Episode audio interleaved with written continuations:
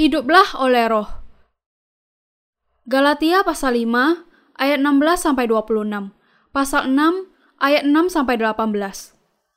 Maksudku ialah hiduplah oleh roh, maka kamu tidak akan menuruti keinginan daging. Sebab keinginan daging berlawanan dengan keinginan roh dan keinginan roh berlawanan dengan keinginan daging. Karena keduanya bertentangan. Sehingga kamu setiap kali tidak melakukan apa yang kamu kehendaki. Akan tetapi, jikalau kamu memberi dirimu dipimpin oleh Roh Kudus, maka kamu tidak hidup di bawah hukum Taurat. Perbuatan daging telah nyata, yaitu percabulan, kecemaran, hawa nafsu, penyembahan berhala, sihir, perseteruan, perselisihan, iri hati, amarah, kepentingan diri sendiri, percideraan, roh pemecah, kedengkian, kemabukan, pesta pora, dan sebagainya. Terhadap semuanya itu, kuperingatkan kamu, seperti yang telah kubuat dahulu, bahwa barang siapa melakukan hal-hal yang demikian, ia tidak akan mendapat bagian dalam kerajaan Allah. Tetapi buah roh ialah kasih, sukacita, damai sejahtera, kesabaran, kemurahan, kebaikan, kesetiaan, kelemah lembutan, penguasaan diri. Tidak ada hukum yang menentang hal-hal itu.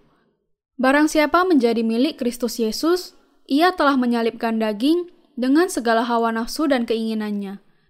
Jikalau kita hidup oleh roh, baiklah hidup kita juga dipimpin oleh roh, dan janganlah kita gila hormat, janganlah kita saling menantang dan saling mendengki. Dan baiklah dia yang menerima pengajaran dalam firman, membagi segala sesuatu yang ada padanya dengan orang yang memberikan pengajaran itu. Jangan sesat, Allah tidak membiarkan dirinya dipermainkan. Karena apa yang ditabur orang, itu juga yang akan dituainya. Sebab barang siapa menabur dalam dagingnya, ia akan menuai kebinasaan dari dagingnya. Tetapi barang siapa menabur dalam roh, ia akan menuai hidup yang kekal dari roh itu. Janganlah kita jemu-jemu berbuat baik, karena apabila sudah datang waktunya, kita akan menuai jika kita tidak menjadi lemah. Karena itu, selama masih ada kesempatan bagi kita, marilah kita berbuat baik kepada semua orang, tetapi terutama kepada kawan-kawan kita seiman. Lihatlah bagaimana besarnya huruf-huruf yang kutulis kepadamu dengan tanganku sendiri. Mereka yang secara lahiriah suka menonjolkan diri, merekalah yang berusaha memaksakan kamu untuk bersunat hanya dengan maksud supaya mereka tidak dianiaya karena salib Kristus. Sebab mereka yang menyunatkan dirinya pun tidak memelihara hukum Taurat. Tetapi mereka menghendaki supaya kamu menyunatkan diri agar mereka bisa bermegah atas keadaanmu yang lahiriah. Tetapi aku sekali-kali tidak mau bermegah selain dalam salib Tuhan kita Yesus Kristus. Sebab olehnya, dunia telah disalibkan bagiku dan aku bagi dunia. Sebab bersunat atau tidak bersunat tidak ada artinya, tetapi menjadi ciptaan baru, itulah yang ada artinya. Dan semua orang yang memberi dirinya dipimpin oleh patokan ini Turunlah kiranya damai sejahtera dan rahmat atas mereka dan atas Israel milik Allah. Selanjutnya, janganlah ada orang yang menyusahkan aku, karena pada tubuhku ada tanda-tanda milik Yesus. Kasih karunia Tuhan kita Yesus Kristus menyertai roh kamu saudara-saudara. Amin. Apa yang harus kita lakukan untuk berjalan di dalam roh? Kita harus mengabarkan dan mengikuti Injil yang indah itu. Rasul Paulus menulis tentang Roh Kudus di dalam suratnya kepada jemaat di Galatia. Dalam Galatia pasal 5 ayat 13 sampai 14 dia berkata, Saudara-saudara, memang kamu telah dipanggil untuk merdeka. Tetapi janganlah kamu mempergunakan kemerdekaan itu sebagai kesempatan untuk kehidupan dalam dosa, melainkan layanilah seorang akan yang lain oleh kasih. Sebab seluruh hukum Taurat tercakup dalam satu firman ini, yaitu kasihilah sesamamu manusia seperti dirimu sendiri. Singkatnya, karena kita telah diselamatkan dan dibebaskan dari dosa dengan percaya kepada Injil yang indah itu, kita tidak boleh mempergunakan kemerdekaan itu sebagai kesempatan untuk memuaskan diri di dalam keinginan daging. Tetapi dengan kasih, kita harus saling melayani dan mengikuti Injil yang indah itu. Karena Allah sudah menyelamatkan kita dari segala dosa kita, maka akan sangat tepat kalau kita mengabarkan Injil itu. Paulus juga berkata, "Tetapi jikalau kamu saling menggigit dan saling menelan, awaslah supaya jangan kamu saling membinasakan." Galatia pasal 5 ayat 15. Hidup oleh roh agar dipenuhi roh kudus. Dalam Galatia pasal 5 ayat 16, Paulus berkata, Maksudku ialah, hiduplah oleh roh, maka kamu tidak akan menuruti keinginan daging. Lalu, dalam ayat 22 sampai 26, ia berkata, "Tetapi buah roh ialah kasih, sukacita, damai sejahtera, kesabaran, kemurahan, kebaikan, kesetiaan, kelemah lembutan, penguasaan diri." Tidak ada hukum yang menentang hal-hal itu. Barang siapa menjadi milik Kristus Yesus, ia telah menyalibkan daging dengan segala hawa nafsu dan keinginannya. Jikalau kita hidup oleh roh, baiklah hidup kita juga dipimpin oleh roh. Dan janganlah kita gila hormat. Janganlah kita saling menantang dan saling mendengki. Di sini, Paulus menjelaskan bahwa kalau kita hidup oleh roh, kita akan menghasilkan buah-buah roh. Roh Kudus memerintahkan agar kita hidup oleh roh. Tetapi kita memiliki kecenderungan hidup dalam kedagingan. Sebagai manusia, kita dilahirkan dari daging yang tidak bisa menghasilkan buah-buah roh. Meskipun kita berusaha untuk hidup oleh roh, tetapi hakikat diri kita tidak bisa berubah. Itulah sebabnya mengapa hanya mereka yang menerima berdiamnya Roh Kudus dengan percaya kepada Injil yang indah itu bisa hidup oleh roh dan menghasilkan buah-buah roh. Kalau Alkitab memerintahkan kita untuk hidup oleh roh, berarti bahwa kita harus mengabarkan Injil yang indah itu supaya orang lain juga memperoleh pengampunan dosa. Kalau kita hidup bagi Injil yang indah itu, kita akan menghasilkan buah-buah roh. Dengan kata lain, hal itu sama sekali tidak ada hubungannya dengan berubahnya hakikat manusiawi kita. Pada saat kita hidup dengan Injil yang indah itu, kita akan menghasilkan buah-buah roh, yaitu kasih, sukacita, damai sejahtera, kesabaran, kemurahan, kebaikan, kesetiaan, kelemah lembutan, penguasaan diri. Buah-buah roh akan menolong kita menyelamatkan orang-orang lain dari dosa-dosa mereka agar mereka memperoleh kehidupan kekal. Keinginan daging versus keinginan roh. Paulus berkata, "Sebab keinginan daging berlawanan dengan keinginan roh, dan keinginan roh berlawanan dengan keinginan daging. Karena keduanya bertentangan, sehingga kamu setiap kali tidak melakukan apa yang kamu kehendaki." Galatia pasal 5 ayat 17. Karena kita yang telah ditebus memiliki keinginan daging dan juga keinginan roh, maka ada dua unsur yang selalu berperang di dalam diri kita. Hasil dari peperangan itu adalah bahwa salah satunya akan menguasai hati kita. Roh memimpin kita untuk memiliki kehendak dari hati sanubari kita untuk memberitakan Injil yang indah itu dan melayani Tuhan. Roh itu membuat kita sangat bersemangat untuk terlibat dalam pekerjaan-pekerjaan rohani. Roh itu menolong kita untuk menyelamatkan orang lain dari dosa-dosa mereka dengan mengabarkan Injil yang indah dari Allah. Tetapi sebaliknya, Keinginan daging kita membangkitkan hawa nafsu kedagingan, sehingga kita tidak bisa hidup oleh roh. Konflik ini tidak berkesudahan antara keinginan daging dengan keinginan roh. Kalau seseorang dikuasai oleh keinginan dagingnya, ia akan menyerahkan dirinya kepada keinginan daging dan menuruti keinginan daging itu. Keinginan daging melawan keinginan roh. Keduanya saling berlawanan, sehingga sering kali kita tidak melakukan apa yang sebenarnya ingin kita lakukan. Lalu, apa saja yang termasuk dalam hidup oleh roh? Dan hal-hal apakah yang menyenangkan hati Allah? Allah berkata bahwa mengabarkan dan mengikuti Injil yang indah itu adalah yang disebut dengan hidup oleh roh. Ia memberikan hati yang hidup oleh roh kepada mereka yang memiliki berdiamnya roh kudus, supaya mereka bisa hidup dalam kehidupan rohani. Perintah yang diberikan Allah kepada kita agar kita menghasilkan buah-buah roh melalui hidup oleh roh adalah perintah dan keharusan bagi kita untuk bisa menyelamatkan orang lain dari dosa-dosa mereka dengan mengabarkan Injil yang indah itu. Hidup oleh roh berarti hidup dengan cara yang menyenangkan hati Allah. Untuk bisa hidup oleh roh, pertama-tama kita perlu memiliki berdiamnya roh kudus. Kita harus terlebih dahulu percaya kepada Injil yang indah yang diberikan Allah kepada kita, kalau kita mau menerima berdiamnya Roh Kudus di dalam kehidupan kita. Kalau kita tidak percaya kepada Injil yang indah itu di dalam hati sanubari kita, kita tidak akan menerima berdiamnya Roh Kudus dan juga tidak akan mendapatkan keselamatan dari dosa, yang berarti kita tidak akan mungkin hidup oleh Roh.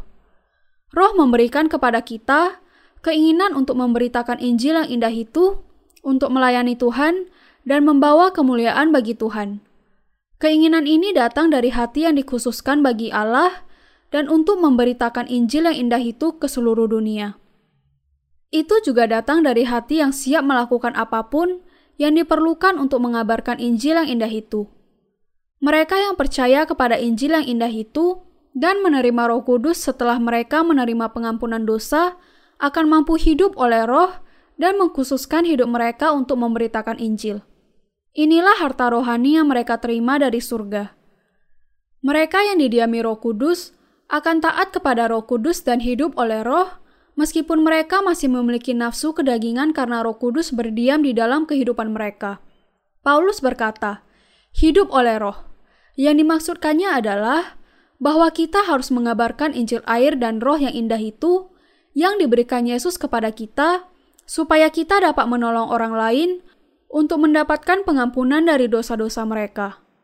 Kadangkala, pada saat hidup oleh Roh, kita mengikuti keinginan daging. Keinginan daging dan keinginan roh memang saling berlawanan sepanjang kehidupan kita. Tetapi yang harus kita ketahui dan kita kenal adalah bahwa mereka yang didiami Roh Kudus harus menjalani kehidupan oleh roh.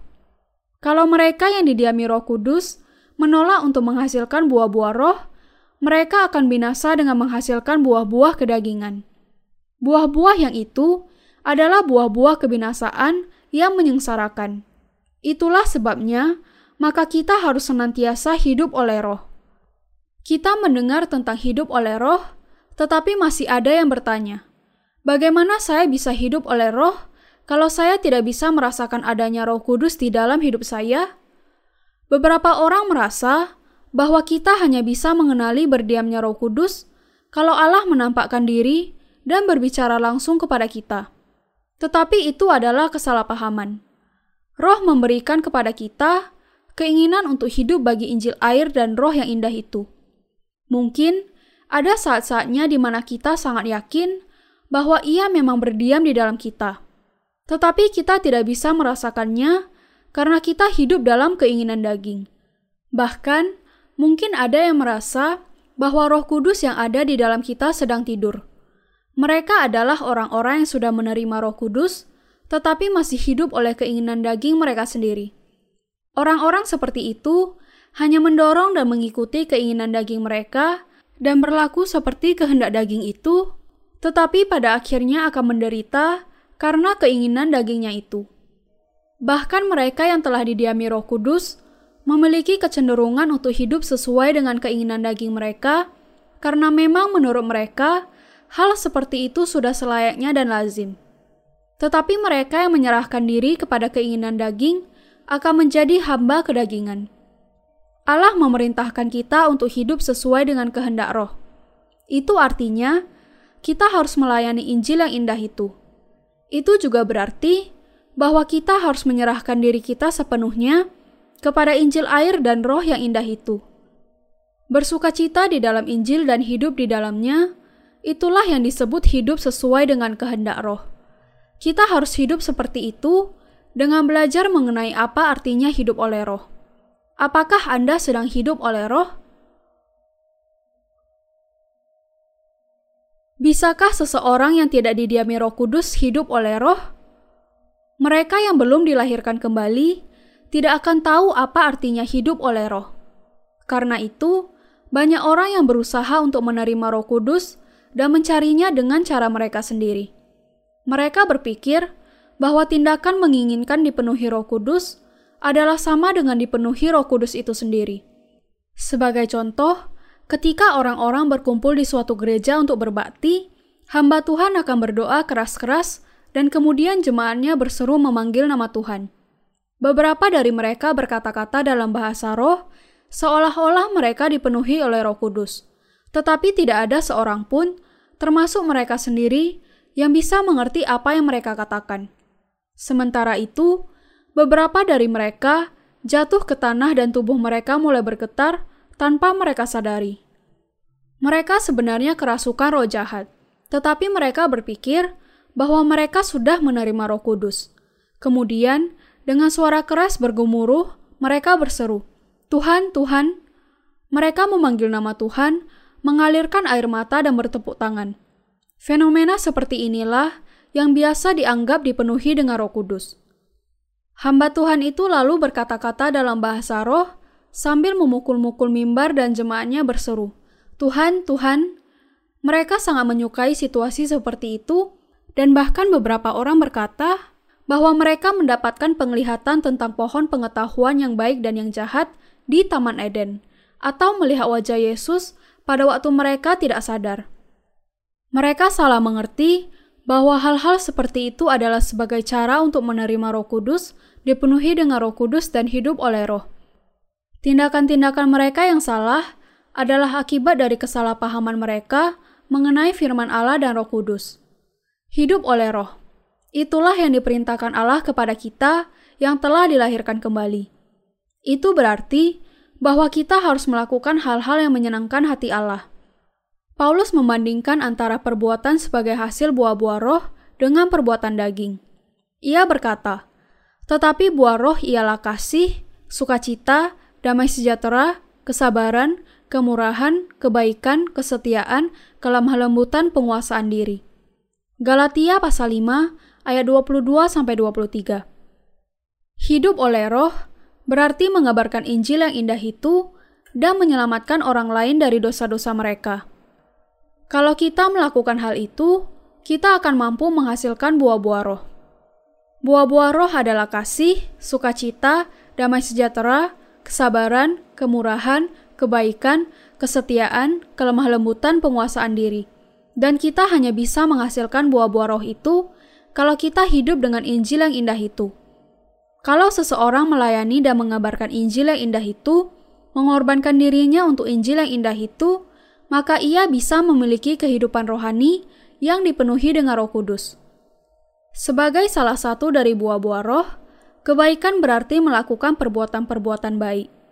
Kata itu berarti kebajikan. Melakukan kebajikan bagi Injil yang indah itu dan melakukan sesuatu bagi kepentingan orang lain termasuk dalam kebaikan. Kebaikan yang tertinggi di mata Allah adalah memberitakan Injil bagi keuntungan orang lain. Kemurahan berarti memiliki belas kasihan kepada orang-orang lain. Mereka yang memiliki belas kasihan kepada orang lain, yang melayani Injil dengan kesabaran dan kemurahan, akan mendapatkan damai sejahtera. Mereka yang hidup oleh roh akan sangat bersuka cita kalau melihat pekerjaan Tuhan digenapkan, suka melakukan pekerjaannya, mengasihi orang lain, dan setia dalam segala hal. Meskipun tidak ada orang lain yang memerintahkan mereka untuk melakukan hal itu, mereka yang didiami Roh Kudus akan setia dalam pekerjaan Tuhan sampai semua tugasnya diselesaikan. Ia lemah lembut dan senantiasa menguasai diri ia memiliki buah-buah roh. Orang yang memiliki roh kudus di dalam dirinya harus hidup oleh roh. Hanya kalau orang itu hidup oleh roh, ia bisa menghasilkan buah-buah roh. Anda juga bisa menghasilkan buah-buah roh kalau Anda berjalan di dalam roh. Tetapi kalau tidak, maka Anda justru akan berjalan di dalam nafsu kedagingan. Alkitab berkata di dalam Galatia pasal 5 ayat 19 sampai 21. Perbuatan daging telah nyata, yaitu percabulan, kecemaran, hawa nafsu, penyembahan berhala, sihir, perseteruan, perselisihan, iri hati, amarah, kepentingan diri sendiri, percideraan, roh pemecah, kedengkian, kemabukan, pesta pora, dan sebagainya. Terhadap semuanya itu kuperingatkan kamu, seperti yang telah kubuat dahulu, bahwa barang siapa melakukan hal-hal yang demikian, ia tidak akan mendapat bagian dalam kerajaan Allah. Perbuatan daging telah nyata. Perbuatan daging memang sangat nyata. Kata yang pertama dalam perbuatan daging adalah percabulan, yang berarti terlibat dalam hubungan yang tidak semestinya dengan lawan jenis. Yang kedua adalah kecemaran. Yang ketiga hawa nafsu. Lalu ada penyembahan berhala yang berarti melayani sesuatu yang lain dan bukan melayani Allah. Kemudian sihir. Selanjutnya perseteruan.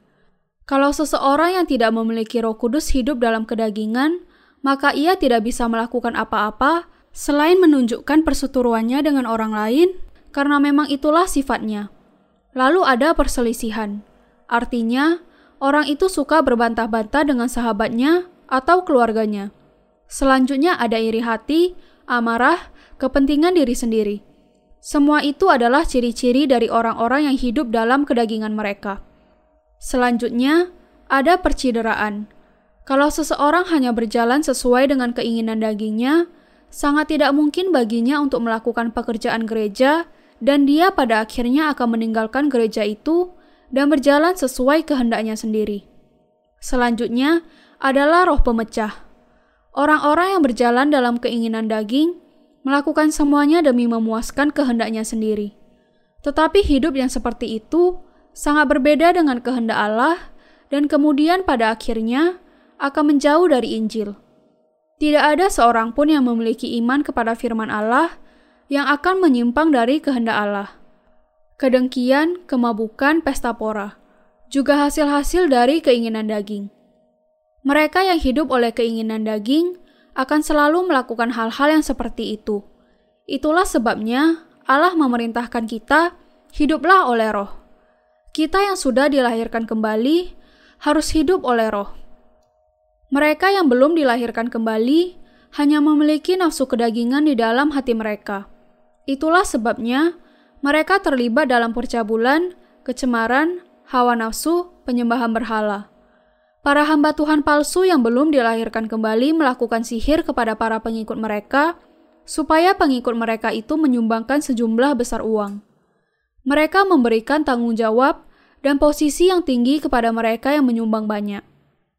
Mereka yang hidup oleh keinginan daging menunjukkan kebencian mereka kepada orang lain. Mereka memecah gereja-gereja menjadi banyak denominasi, menyombongkan denominasi mereka sendiri, dan menuduh denominasi-denominasi lain sebagai gereja sesat. Perseturuan, perselisihan, iri hati, amarah, kepentingan diri sendiri, percideraan, roh pemecah kedengkian.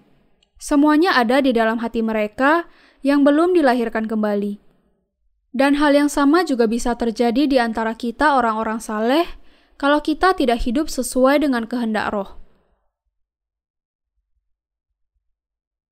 Roh Kudus membuat orang Kristen yang sudah dilahirkan kembali menghasilkan buah-buah roh. Mereka yang sudah dilahirkan kembali harus menjalani kehidupannya untuk memberitakan Injil yang indah itu.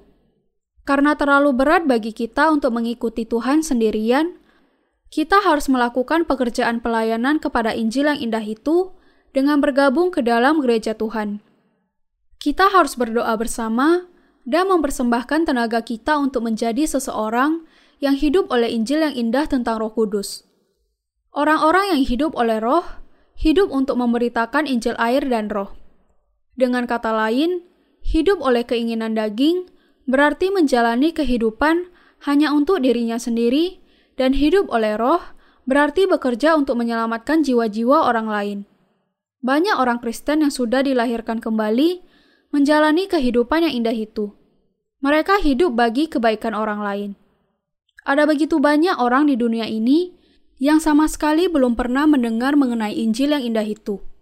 Kita mengasihi juga orang-orang di Afrika dan Asia kita mengasihi orang-orang di Amerika dan Eropa, dan juga daerah-daerah lainnya. Kita harus menunjukkan kasih kita dengan memperkenalkan Injil air dan Roh kepada mereka. Kita harus hidup oleh Roh. Tidak ada hukum yang menentang hal itu. Tetapi buah Roh ialah kasih, sukacita, damai sejahtera, kesabaran, kemurahan, kebaikan, kesetiaan, kelemah lembutan, penguasaan diri. Tidak ada hukum yang menentang hal-hal itu.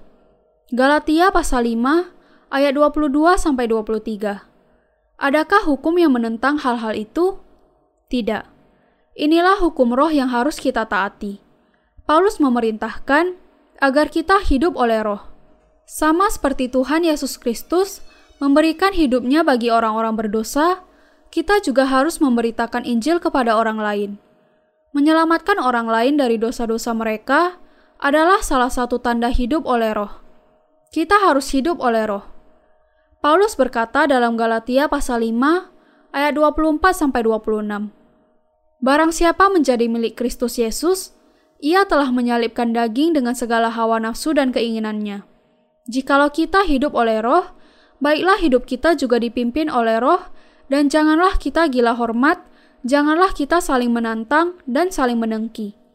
Kita harus menjalani kehidupan kita untuk menyelamatkan jiwa-jiwa yang terhilang kalau kita mau hidup oleh roh.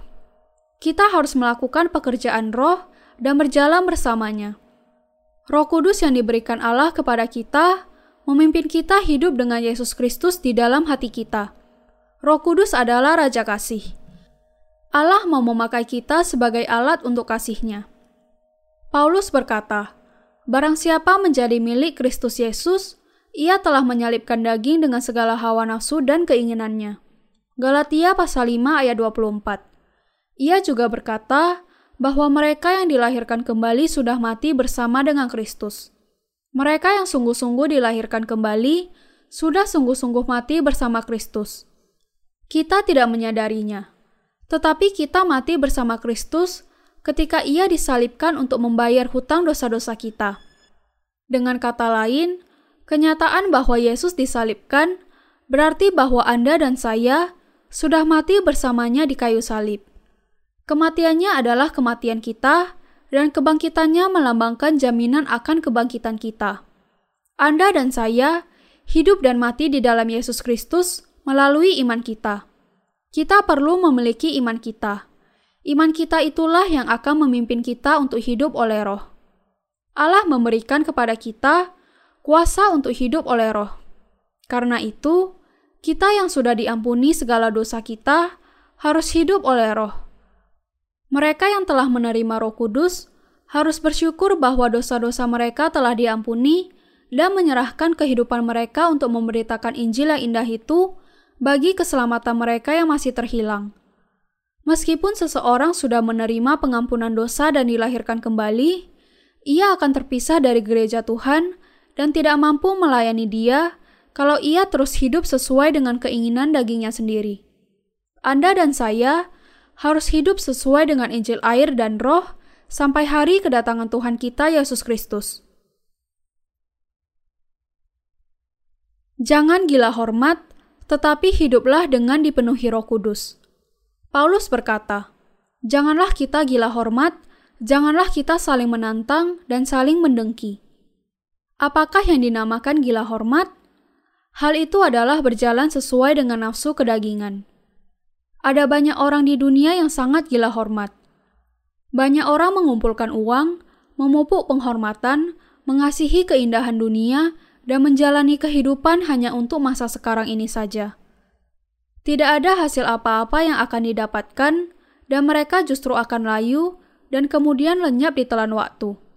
Itulah sebabnya mengapa orang-orang yang hidup oleh keinginan daging sering disebut gila hormat. Kalau memang orang itu menjadi kaya, apakah ia memiliki damai sejahtera dan kepuasan? Buah-buah kedagingan pada akhirnya akan layu dan lenyap. Hal-hal duniawi tidak memiliki manfaat bagi jiwa orang lain dan hanya bagi dirinya sendiri. Semuanya itu hanya baik untuk daging seseorang saja. Alkitab berkata, "Ada yang menyebar harta tetapi bertambah kaya. Ada yang menghemat secara luar biasa namun selalu berkekurangan." Amsal pasal 11 ayat 24. Mereka yang belum dilahirkan kembali berusaha untuk menyimpan banyak uang. Bagi mereka, hal-hal duniawi adalah segala-galanya, sehingga mereka tidak memiliki tempat bagi orang lain di dalam hati mereka. Itulah sebabnya yang mereka kehendaki dan yang mereka pedulikan hanyalah diri mereka sendiri.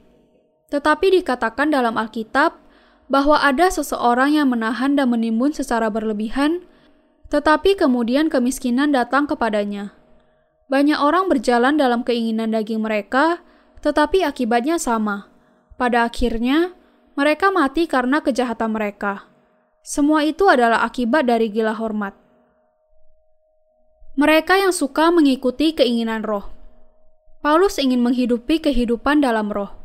Dan memang dia menjalani kehidupan yang demikian. Ia mengajar kita untuk hidup dalam kebaikan melalui firman Allah. Ia berkata dalam Galatia pasal 6 ayat 6 sampai 10. Dan baiklah dia yang menerima pengajaran dalam firman dengan orang yang memberikan pengajaran itu. Jangan sesat. Allah tidak membiarkan dirinya dipermainkan. Karena apa yang ditabur orang, itu juga yang akan dituainya. Sebab barang siapa menabur dalam dagingnya, ia akan menuai kebinasaan dari dagingnya. Tetapi barang siapa menabur dalam roh, ia akan menuai hidup yang kekal dari roh itu. Janganlah kita jemu-jemu berbuat baik, karena apabila sudah datang waktunya, kita akan menuai jika kita tidak menjadi lemah. Karena itu, selama masih ada kesempatan bagi kita, marilah kita berbuat baik kepada semua orang, tetapi terutama kepada kawan-kawan kita seiman. Paulus menasehatkan kepada mereka yang mengenal firman Allah untuk membagikan segala yang ada padanya kepada orang yang mengajarkan kepadanya. Yang dimaksud dengan segala yang ada padanya adalah usaha untuk menyenangkan Tuhan dengan menyelamatkan jiwa-jiwa yang terhilang melalui kehidupan yang hidup oleh roh dan mengabarkan Injil. Mereka yang dilahirkan kembali harus bergabung dengan mereka yang mengajar dan hidup oleh roh dengan memiliki pikiran, kasih, dan juga pertimbangan yang sama. Membagi segala sesuatu yang ada padanya. Segala sesuatu yang ada padanya berarti menyelamatkan orang lain dari dosa-dosa mereka melalui gereja. Paulus menyuruh kita untuk melakukan segala sesuatu dalam pikiran yang sama, doa yang sama, dan juga ketaatan yang sama. Kita harus bekerja bagi Tuhan bersama-sama.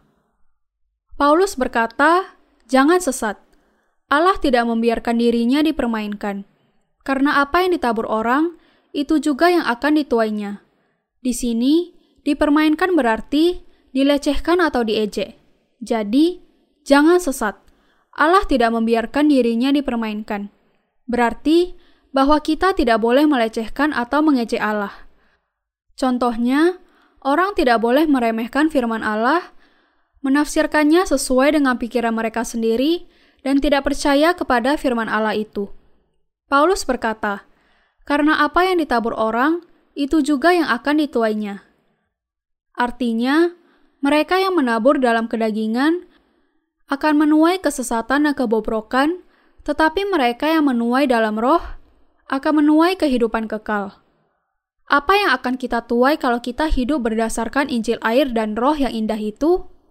Kita akan menerima kehidupan kekal dan keselamatan dari dosa-dosa kita. Kita akan menuai buah-buah roh dengan membawa jiwa-jiwa orang lain kepada pengampunan dari dosa-dosa mereka dan kepada kehidupan kekal melalui berkat-berkat Allah. Tetapi bagaimana dengan orang-orang yang hidup bagi dagingnya sendiri? Mereka menuai kebobrokan dan tidak ada yang lain selain kematian di masa depan mereka. Tidak ada yang tersisa bagi mereka selain kematian. Manusia lahir dengan tangan kosong dan mati dalam keadaan tangan yang kosong juga. Kalau ia bekerja bagi keselamatan orang-orang lain, mereka akan menuai menghasilkan buah-buah roh dan memiliki kehidupan yang kekal. Tetapi kalau ia terus berjalan sesuai dengan nafsu kedagingan, maka ia akan menghasilkan kebobrokan. Kemudian, ia akan menuai kutu dan menyalurkan kutu itu kepada orang-orang lain.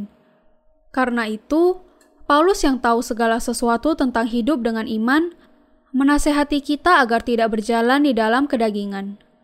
Janganlah kita jemu-jemu berbuat baik, karena apabila sudah datang waktunya, kita akan menuai jika kita tidak menjadi lemah.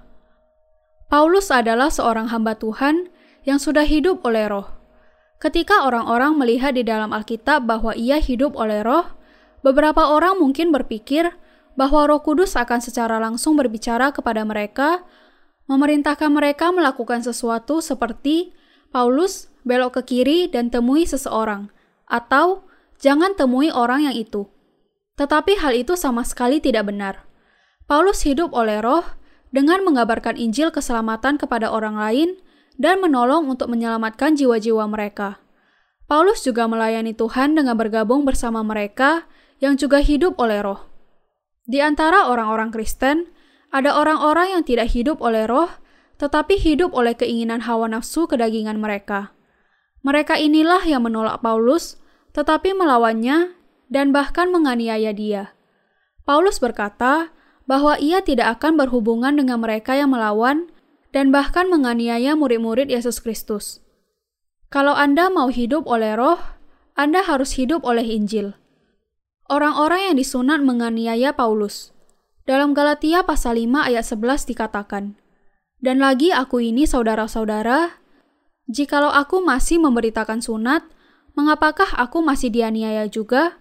Sebab kalau demikian, salib bukan batu sandungan lagi.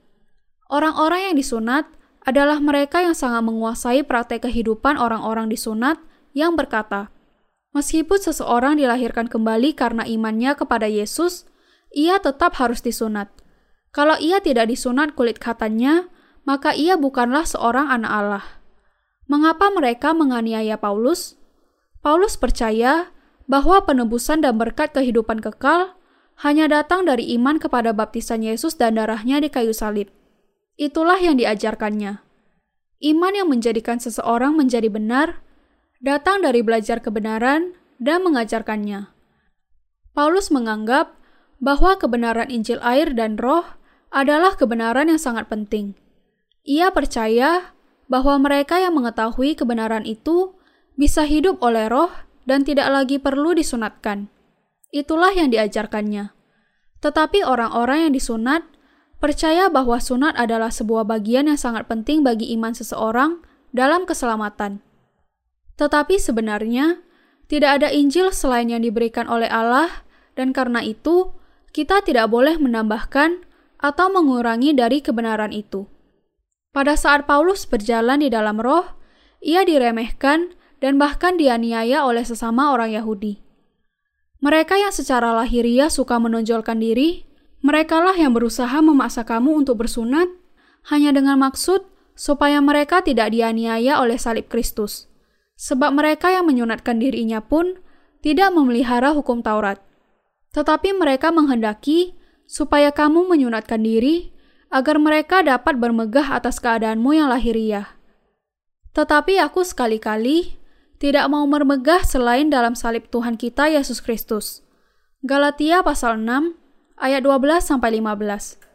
Lalu Paulus berkata kepada mereka yang disunat, mereka yang secara lahiriah suka menonjolkan diri, merekalah yang berusaha memasakkan kamu untuk bersunat hanya dengan maksud supaya mereka tidak dianiaya karena salib Kristus. Paulus menegur mereka yang berjalan menuruti keinginan daging. Mereka berjalan sesuai dengan nafsu daging dalam perbuatan mereka, dan banyak orang menyukai mereka. Tetapi Paulus mengakhiri hubungannya dengan mereka. Paulus berkata, "Tetapi aku sekali-kali tidak mau bermegah selain dalam salib Tuhan kita Yesus Kristus. Yesus Kristus dibaptiskan oleh Yohanes untuk menanggung dosa dunia dan mati di kayu salib untuk menyelamatkan Paulus dan semua orang lain yang dipanggil Tuhan Allah kita." Paulus berkata, Sebab olehnya dunia telah disalibkan bagiku dan aku bagi dunia. Sebab bersunat atau tidak bersunat tidak ada artinya, tetapi menjadi ciptaan baru, itulah yang ada artinya. Paulus, yang telah mati bagi dunia, hidup lagi di dalam Kristus. Kita memang telah mati di dalam kematian Kristus, tetapi kita sering melupakan kebenaran itu. Kita harus percaya kepada kebenaran ini. Kalau kita tidak memiliki iman kepada kebenaran ini, kita terikat kepada nafsu daging dan oleh keluarga kita. Dan hal itu menghalangi kita untuk berjalan dengan Tuhan. Daging kita begitu lemah, sehingga keluarga kita pun tidak akan mampu menolong kita dalam mengikuti Dia. Hanya Tuhan yang bisa menolong kita. Tetapi kita sekarang telah disalibkan bagi dunia. Bagaimana mungkin seorang yang sudah mati menolong orang-orang dunia dalam urusan dunia mereka, orang-orang yang mati di dunia ini tidak akan bisa memiliki hal-hal dunia. Yesus dibangkitkan. Kebangkitannya memungkinkan kita dilahirkan kembali ke dalam sebuah kehidupan rohani yang baru. Di sana, kita memiliki pekerjaan baru, keluarga yang baru, dan pengharapan yang baru. Kita adalah orang-orang yang dilahirkan kembali. Kita, sebagai tentara surga, memiliki kewajiban untuk mengabarkan firman Allah. Paulus mengakui bahwa ia menjadi orang yang menolong orang lain menerima keselamatan bukan melalui kekuatan fisik, tetapi memakai metode-metode rohani. Ia berkata bahwa ia sudah mati dan dilahirkan kembali melalui Yesus Kristus. Mari kita berjuang untuk menjadi orang-orang yang berani memberikan pengakuan yang sama tentang kepercayaan kita. Paulus berkata di dalam Galatia pasal 6 ayat 17 sampai 18. Selanjutnya, janganlah ada orang yang menyusahkan aku karena pada tubuhku ada tanda-tanda milik Yesus. Kasih karunia Tuhan kita Yesus Kristus menyertai roh kamu saudara-saudara. Amin. Paulus memiliki tanda-tanda milik Yesus. Ia sama sekali tidak mempedulikan kesehatannya untuk bisa berjalan di dalam roh. Ia tidak bisa menulis karena penglihatannya semakin merosot. Karena itu, tidak sedikit dari surat-surat Paulus ditulis oleh sahabat-sahabatnya seperti Tertius yang mencatat dari apa yang dikatakan Paulus. Meskipun secara fisik ia lemah, ia bersuka cita karena bisa hidup oleh roh dan berkata, Sebab itu, kami tidak tawar hati tetapi meskipun manusia lahiriah kami semakin merosot, namun manusia batiniah kami dibaharui dari sehari ke sehari. 2 Korintus pasal 6 ayat 16. Paulus memberi peringatan kepada kita agar menjadi orang-orang yang berjalan di dalam roh. Ia juga berkata, hidup oleh roh berarti hidup bagi Injil. Anda dan saya harus ingat apa artinya berjalan di dalam roh. Kita tidak boleh mengejar kesia-siaan tetapi melayani dan hidup bagi Injil. Mari kita hidup oleh roh sepanjang kehidupan kita. Dengan percaya kepada Injil air dan roh, roh yang benar ada di dalam hati kita. Allah akan dengan sangat senang menjawab kalau kita berdoa sesuai dengan Injil. Menghasilkan buah-buah roh berarti hidup oleh roh dan menebus jiwa-jiwa. Anda bisa menghasilkan buah-buah roh, yaitu kasih, sukacita, damai sejahtera, kesabaran, kemurahan, kebaikan, kesetiaan, kelemah lembutan, penguasaan diri, kalau Anda hidup oleh roh dan hidup bagi Injil. Untuk mengabarkan Injil air dan roh, kita harus menderita, bersabar, menunjukkan kemurahan, dan melakukan kebaikan kepada jiwa-jiwa yang masih sesat. Buah-buah roh dapat dihasilkan di dalam mereka yang menyelamatkan jiwa-jiwa yang sesat dengan melakukan perbuatan baik dan mengabarkan Injil yang menyebabkan mereka menerima berdiamnya Roh Kudus. Inilah yang diperlukan untuk menghasilkan buah-buah roh dan berjalan di dalam roh.